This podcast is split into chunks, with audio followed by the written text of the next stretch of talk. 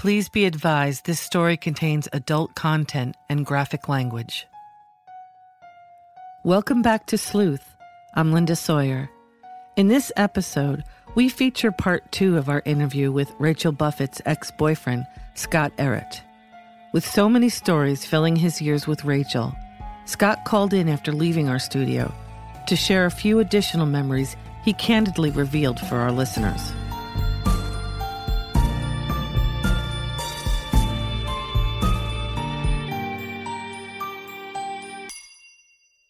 Hello? Hello. How are you? It's Linda Sawyer here from Sleuth. Hey, I just wanted to mention a few things that I... It's just a couple of things I forgot to talk about that I think are important. Go right ahead. Well, I, we didn't talk about how I met Rachel's parents, which is a bizarre story all in itself. Um, I don't know if you want to know that or not. Of course. Um, it was pretty early on when we were seeing each other, and I, re- I don't remember why, but the, for some reason, Medieval Times got me a hotel room uh, right across from the castle down there to spend the night, which they would do occasionally if I was doing something like marketing event or something for them. And she got all excited because we're staying in a nice hotel room and blah, blah, blah. So she wasn't working that night and I was doing the show, and I was looking forward to getting out of the show, and she was in the room over there or at the pool or whatever, having a good time. I get out of the show and over, and she's not there. And there are all these text messages on my phone about how she went up to sing karaoke. And it was with, I think we talked about that girl at the castle that she just glommed onto her and brought her into her circle. And this this poor girl had no clue about life or what was going on. Next thing you know, she's, you know, going to parties and showing off her boobs for a twenty dollar bill because Rachel enjoyed doing that to her. So she's with her. And so she'd like to exert singing. Power over men and women is what you're saying. Oh, yeah. Any control she can have over anybody, and especially if it's to get them to do things that are bizarre, that they wouldn't normally do, because then she wins. She got them to do that. Mm-hmm. So that's all part of the, the manipulation thing that she loved to do so much. So anyway, she um, there were texts on my phone, and, and there were a lot of them, and they were slowly, obviously, she was getting pretty drunk from the texts. So I tried calling her. I couldn't get a hold of her. Finally, I forget. I think I got a hold of her, and she couldn't tell me where she was. And she was with this girl from the castle and Dave Barnhart, one of the circle of the Taco Tuesday people, you know. Um, and they're singing karaoke somewhere.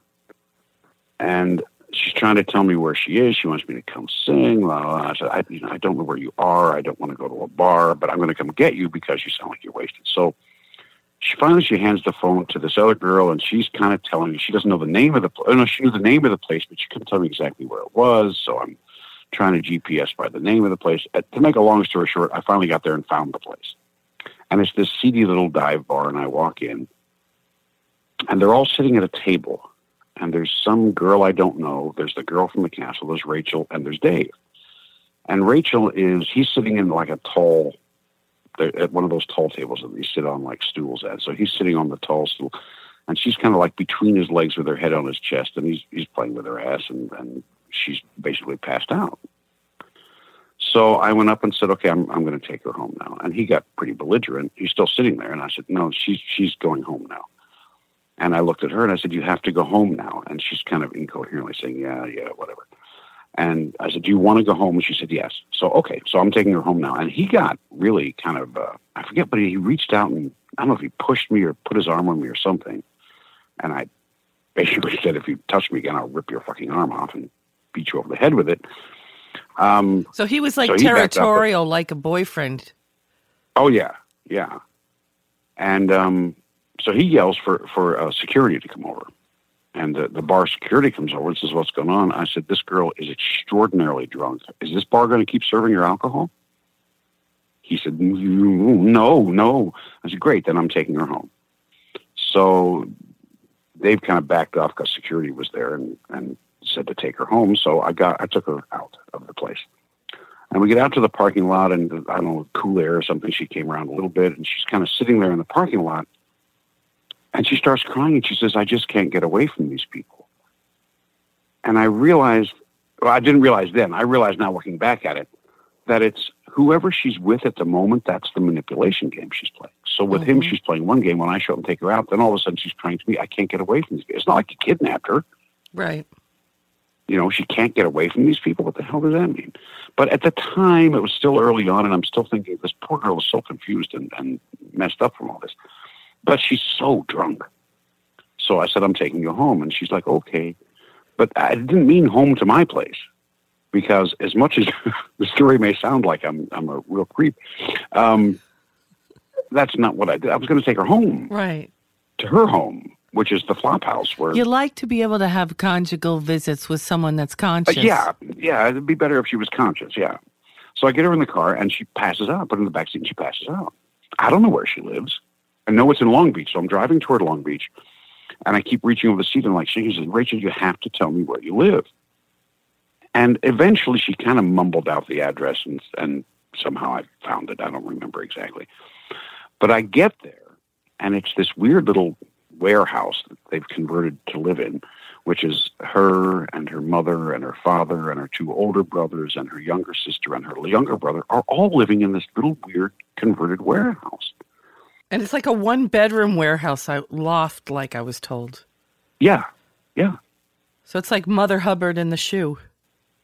It really is. I mean, they're living, it's, I hadn't been in it yet, so I didn't know at that point, but it's, it's a bizarre living arrangement. It's bizarre. So I, I get her out and she's saying, no, no, no. And I'm, no, you're, you're going home. So I take her out and I'm pounding on the door and nobody's answering at the back door. So I go around to the front door, which is this weird, you know, opaque glass. It used to be like a storefront or a warehouse or something. Right. They look like businesses from the front, right? Yeah. Yeah. So I'm pounding on the front door, and I can hear a T V or something going inside, but there's no one answering the door. What time would you say this is?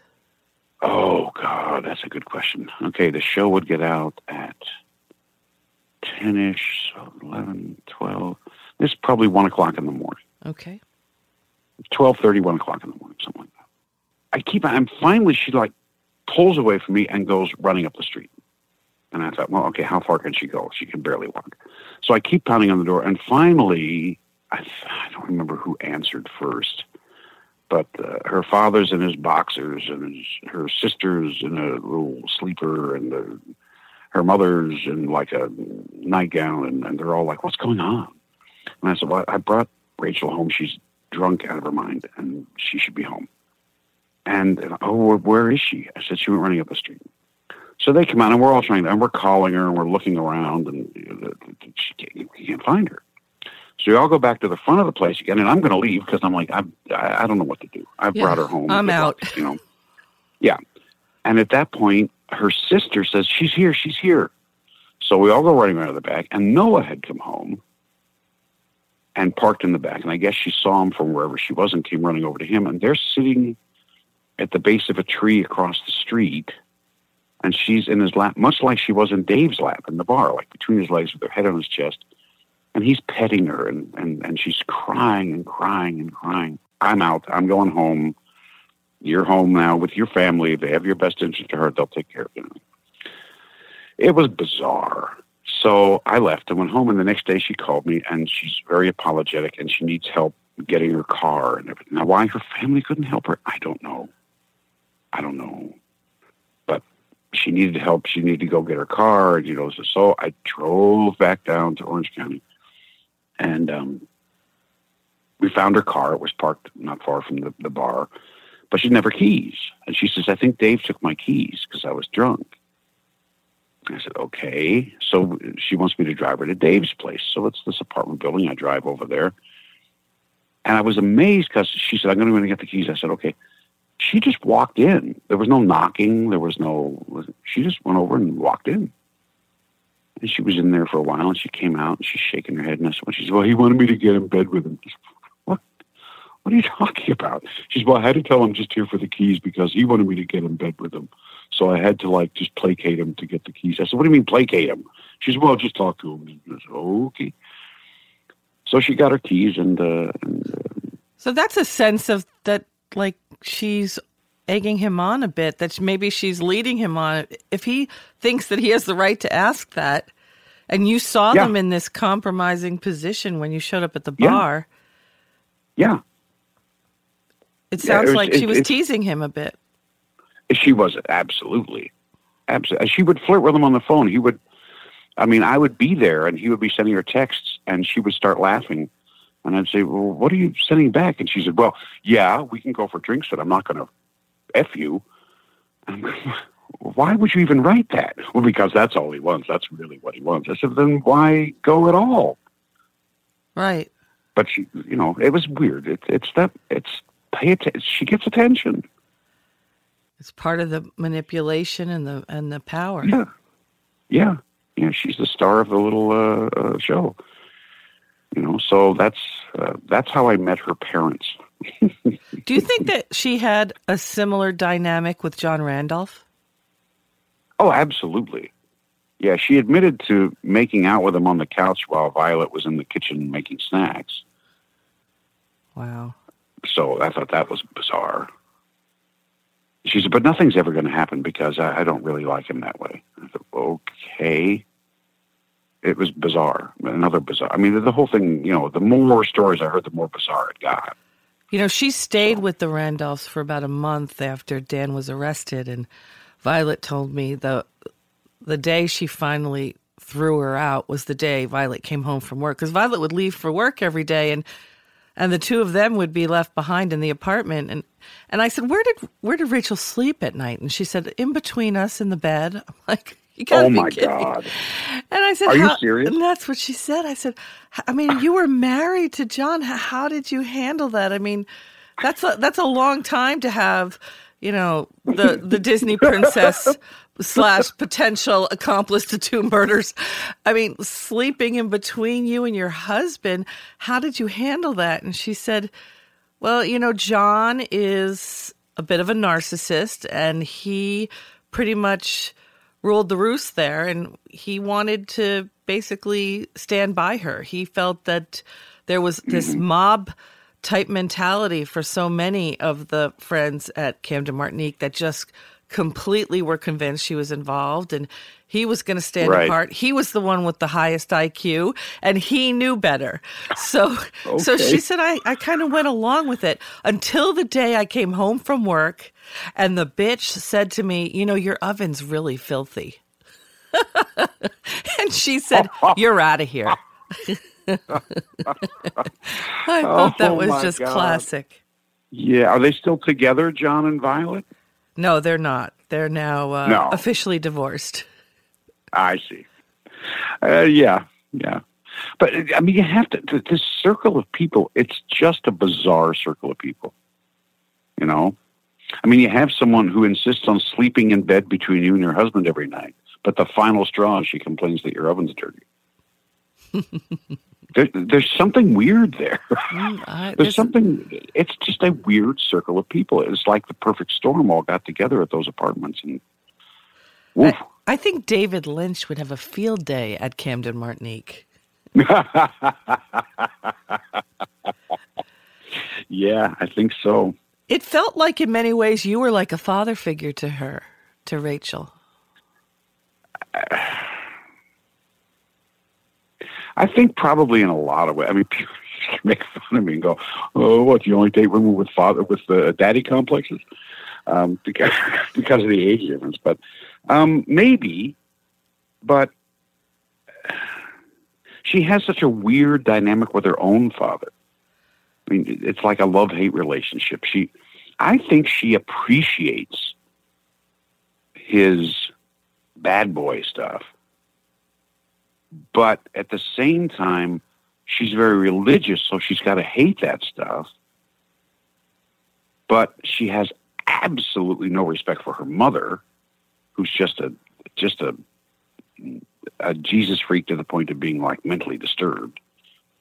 So it's it's a yeah maybe I don't know I don't know. Yeah, you did t- you did sort of express to me there was this duality that she had emotionally with her dad, because at, at you know one point she detested him because he spent all of their money on you know prostitutes and gambling, and at the same time, like you said, she could relate to that bad boy behavior. Yeah, and and you know when you said it just now, it made me realize something.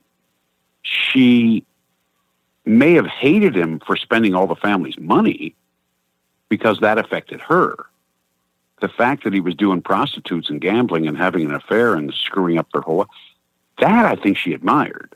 Had he been able to do it without bankrupting and, and causing her to move out of that nice house into her brother's flop house, I think she would have been okay with it. Because it bankrupted them and cost her that lifestyle, that was the bad part. Not that he's doing prostitutes and screwing over her mother. That's okay. But money, I mean, the money was, you know, they had to move out of that nice little house by the beach and move into her brother's flop house. She had to sleep on the couch. And how dare he do that to her? Well, that's sort what of... he did to the mom. That's okay, what he did to the mother. But how dare he force her to sleep on a couch in her brother's flop house? That sort of falls in line with what the Fernando Perez's letter reflected. He he was a jailhouse informant that spoke to Dan at length and asked him how how much Rachel knew and how involved was she in the planning of these murders. And Daniel said to him, she knew, and not only did she know, but she told me to do whatever I had to do to make them happy. So it doesn't matter yeah. about the behavior or the act or how heinous it might be, as long as it impacted her in a positive way. Absolutely. Yeah, definitely. definitely. And the, the manipulation of, of Daniel, I never knew him. I've never met him. I don't know anything about him, really, except obviously he's a lunatic. But the manipulation, she showed me pictures of her in like a bikini or brawn panties and stuff. And she was she was getting these pictures taken because she was telling Daniel if he couldn't get the money, then she'd get it, and she'd get it by doing porn and, and, and, and that kind of stuff. And maybe on Craigslist, you know, doing a little prostitution. I, that's incredible. It is, you know, incredible. If you don't get the money for our honeymoon, I'm going to do porn. Who wants to marry that? Exactly. But it worked. You know, he even that that's that reminds me of a of a very telling story that John Spath shared with me, and he's Brittany Boudreaux's stepdad, and Brittany was the girlfriend of Daniel before Rachel, and she they also mm. Daniel cheated on Rachel while they were engaged with Brittany, went back to Brittany, and they did a sex tape, and Rachel found it and Oh. threatened to leave Daniel, and she found it just a few weeks before the, the murders. So I think that's what mm-hmm. jump-started this whole hideous chapter of of their lives. But well, there's no there's no better way to bind somebody to you than to be involved in a murder plot with them. I mean, that's you know true. That causes a pretty strong bond. That'll be the end of that stuff. So about John Spath, he told me the story about Dan coming down to see him on the weekend of the murders. It was Sunday, late afternoon, early evening. And he said he really wanted to see him. And Brittany and her mom were up in San Francisco. They were auditioning for American Idol. So John was on his own down in their townhouse in Ladera Ranch. And so he said, sure, come on down. We'll grill some steaks and have some stogies. And Dan came down and, and really opened up and said to him that he admired John so much because he stood up for his family. He protected his family. He, you know, didn't let anybody give him any shit. And he just thought of him like a role model that he would have loved to have been, but he wasn't, because he said his whole life women manipulated him, controlled him, and he didn't have the power to confront them or stand up to them. And he was questioning, wow. yeah, he was questioning with John, I don't know if I'm I'm making the right choice by marrying Rachel. I, I, I'm wondering, I'm worried I'm making a mistake. So I, I was like, you know, that was in essence sort of like a confession to you, John, because he had killed these these people, these, you know, Sam Hare and Julie Kubiushi, with the idea that he was going to get Sam's money and and take care of Rachel and, you know, mm-hmm. bring her on this wonderful cruise, and she wouldn't have to, you know, steal anymore or do porn or whatever else. And he's going, I don't know if this is the right girl for me. But I really felt that that was a very telling statement. That's fascinating. That's fascinating. I don't, like I said, I don't know anything about Dan. I don't think from I knew people who knew him and worked with him in little theater shows and stuff. I don't think this ever would have happened without her. I don't think he ever would have done anything. I think she is capable of manipulating a weak person into doing just about anything. So do you have any doubt that she was involved in the planning and execution of these murders? Well, like I said, I, I would say ninety-nine percent I'm positive that she did. The one percent hesitation I have is that he has never said, although you just said he said it to a jailhouse informant, that she was in on the planning. Right. Jesus. So, no. So now I guess I'm one hundred percent sure. Because my one percent hesitation was always, why doesn't he roll over on her? He's in jail with a death sentence. Why doesn't he say, oh, by the way, she helped me do it? I mean, as far as anyone knows, she's abandoned him now. She, you said he, she flipped him off at the last meeting and walked out. I keep thinking, why wouldn't he? But if he if he did, if he's already admitted it to a jailhouse informant, then no, I have I have zero doubt, because that was my only doubt. And I think a lot of not coming forward and rolling over on Rachel has to do with protecting his brother Tim Wozniak. Well, yeah. But speaking of one hundred percent... Yes. Could you, I think that one of the sole friends that Rachel had up until recently was a woman by the name of Shayna Adler. Yeah. Yeah. I knew Shayna briefly, a little bit. She um was supposedly a horse person, and that's like my my passion in life. So, um... I forget how it came about, but she ended up, she wanted to give riding lessons or horse trading lessons or something. So somehow she ended up with a horse, and she came out here, out to Acton. I don't know if we rode horses or if she just came out and visited the horses, but next thing I know, she's got a horse, and she's moving it out here to the place where I board my horses, and she's going to start up this business, and she's starting a website, and she's going to do all this stuff with the horses. And um, so I got to know her a little bit through all that, and then... I don't remember what turned it all around, but she's, speaking of narcissist, I mean, she's one of those people where you have a conversation and you can say, she can say, uh, um, you know, I had a really good breakfast this morning. You say, oh, yeah, I had to skip breakfast. My father died. She'd say, oh, well, I had eggs. And, you know, she's, it's bizarre. It's, it's just that bizarre narcissism. But at one point I thought, well, maybe she can get her to stop drinking. And I talked to her about it, and it was like, she's an adult. She does what she wants. And I said, well, the, the, this is, you know, still, I'm still thinking she's this innocent thing. I said, just a poor girl. She's, after all she's been through and all that. And she kind of chuckled and said, don't let her fool you. She's as, what is she? She's as responsible for what happened as anybody. Wow. And that blew me away. This is like her, her best friend.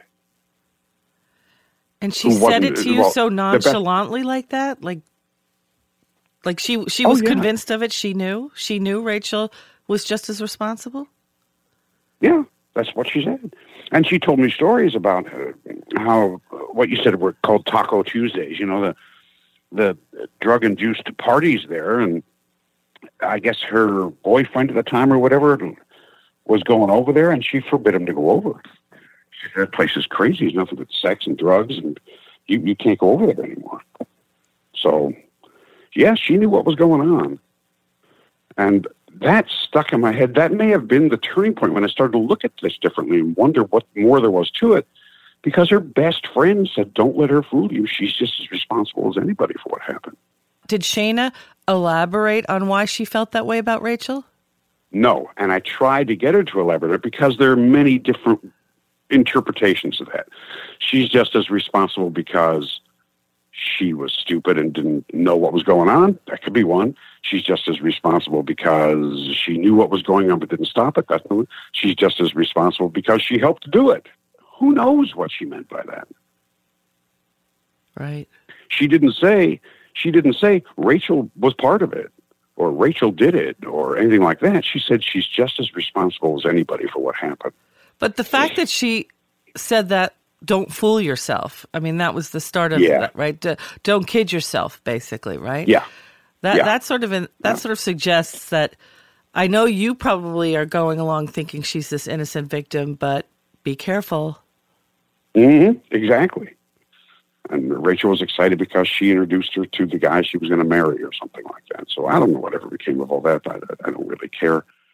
What's going to happen is going to happen. I mean, I, everybody knows what happened. It's a matter of proving it. And I don't think they can until he rolls over.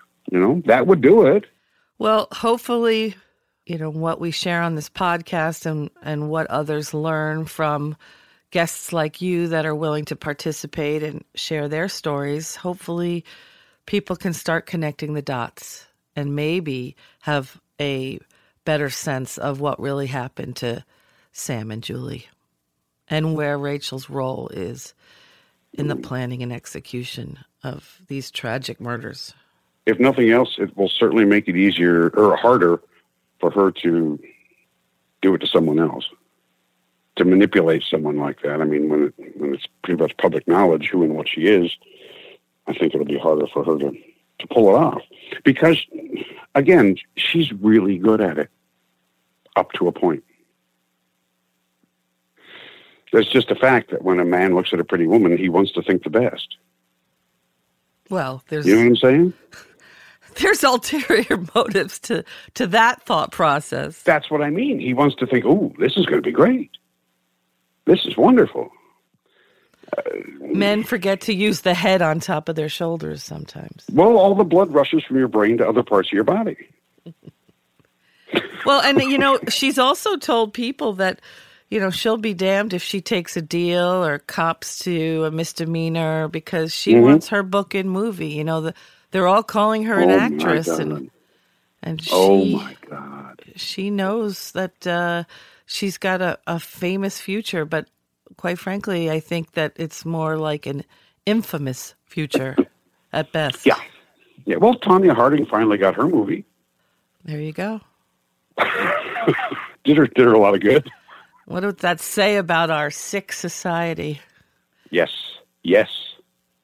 And I covered that story, by the way, the, the Tanya Harding story. I met her oh, yeah? and, and talked to the F B I and how much they had on her. But, boy, when I was watching that movie, I just kept barking at the screen. That's a lie. That's not true. Well, Scott, I'm so grateful you called in because these stories are all important. You know, it's just like little nuggets, little pieces of the puzzle that really help shape the full picture. And I thank you well, so much for making the effort to call in. Thank you, because you're the one taking all the puzzle pieces and, and putting them all together. And it's spectacular what you're doing to give people a clear picture of it. Thank you so much, Scott. Okay, ma'am. Have a good day. You too. Bye.